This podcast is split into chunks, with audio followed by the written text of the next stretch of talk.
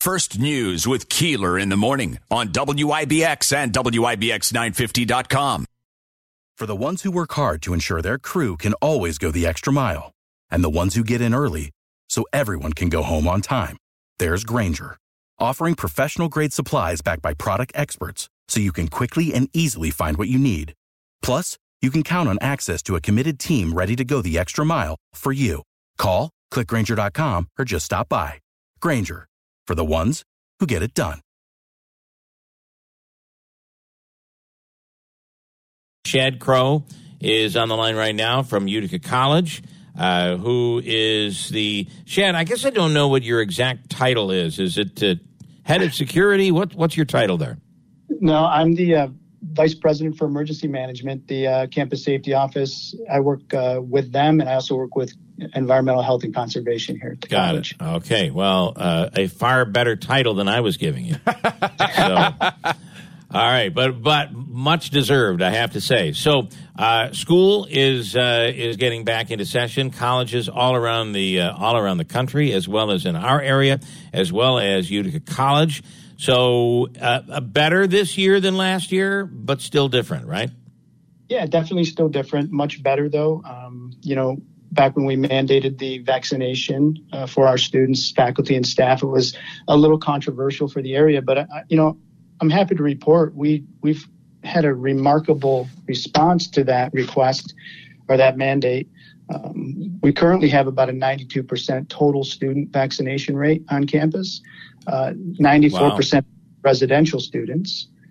Our student athletes are at 95, and our our faculty and staff are at 98%. So, as a community in our Utica College bubble, um, we have we have some significant levels of vaccination. And and so, but there are some people that will not get vaccinated, and they have either a medical reason or possibly a, uh, a, a religious reason for not getting vaccinated. Do they have to go through testing on a on a regular basis? Yeah, that's correct. And actually, we're we're not just testing uh, those folks with uh, accommodations, medical and religious. We're also going to be basically conducting surveillance testing of our residential population throughout this semester. Okay. So we'll be ga- grabbing approximately two to three hundred people per week, more or less at random, testing them along with those who are not vaccinated, um, and that way we have a really a much better feel for what we have going on on campus. I've tried to sell this to uh, to some people that um, I, I, get it. It's difficult. Things are changing. You know, people are going nuts over over masks. And I, again, I I still do not understand the philosophy that um, if if uh, an elementary student wears a mask and that keeps kids in school as opposed to remote, how that is not a good thing. Um, and all of this versus the potential of catching the virus and either bringing it home or being one of those rare cases where someone is uh, severely affected by the, the virus. I don't understand the mask argument. Uh, but what is your mask policy? So these kids are all almost all vaccinated. What's the policy at uh, at Utica?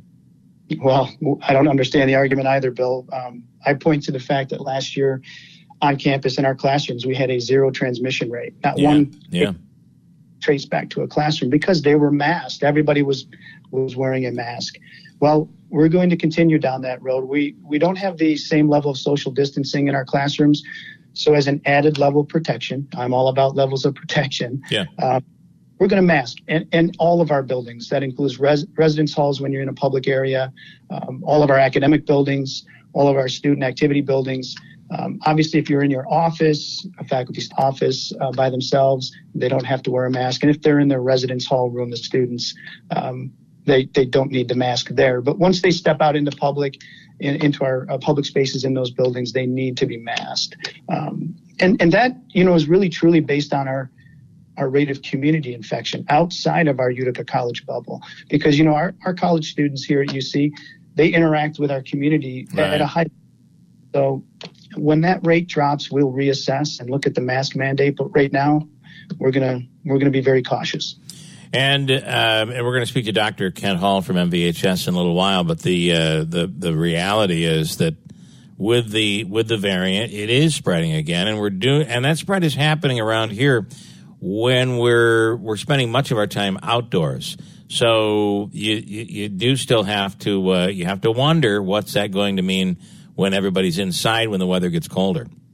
Oh yeah, I, I think we're we're all uh, we're all paying very close attention to the variant, and uh, it you know we've we've seen a few cases uh, here at the campus that are, uh, but unfortunately they're not on the campus at this time. But um, you know, they're incoming students or incoming faculty and staff that, that are experiencing it, uh, the the variant. Um, thankfully, it happened before classes begin, which which begin on Monday. Yeah, but you know, yeah, we're very concerned. We want to pay very close attention. That's why we're going to continue to test. We're going to continue to uh, mask, and we're going to try to social distance and create as much uh, safe area, as many safe areas as we can on campus. Uh, and then uh, there are some community things that are being done uh, by uh, students at the school. Can you talk about that? Sure. Amazing program this year called the Pioneer Pitch In, driven by our Dean of Diversity, Equity, and Inclusion, Anthony Baird, Dr. Anthony Baird, uh, they they created a program. Actually, they kind of piggybacked onto an older, really uh, created something really special for our area. All first year students were involved yesterday in traveling out to I think 32 different locations throughout our, our community, and they they helped at all these non non for profits, uh, the Root Farm, um, Johnson Park Community, um, several other locations, just helping in any way they can, learning a lot, talking to some some uh, some people in the community who's who've had some unique experiences. Um, just a, a, remarkable program, and I think a lot of a lot of our local um, non-for-profits were very thankful for the assistance our students provided them, and it was a great experience for our students. As you know, it was very hot yesterday. Yeah, it was. The, the conversation we, we had with them was, "Hey, you know, this is use this as a frame of reference. If you're out there, you know, raking leaves or, or picking up debris, you can always look back and say, you know, today might be hot, but there was a day back in August of 2021 where it was hotter. Yeah. And I worked I worked during that heat. So, yeah, they did a great job. Our, our students, we couldn't be more proud uh, of our students and, and those uh, volunteers that we had with them. And you know these uh, these students, whether they're first year students or they're they're coming back, um, they are a part of the. We're all a part of this uh, this history, and hopefully in a few years, ten years down the road, we're going to be looking back on this, and things will be back to normal, and you'll look back and realize. I, I think when you're in the middle of it, we don't pay as much attention, but realize that we are in the middle of uh, unprecedented history here.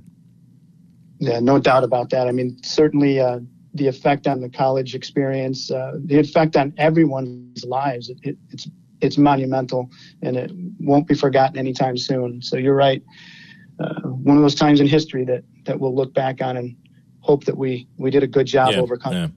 And the other part of the uh, the program, uh, this community program, is it gets these students, especially those who are, and, and even if you are in town, it gets them to experience something different. It gets them out into this community to uh, to make them a part of the of the community. I think that's that's can only be a positive.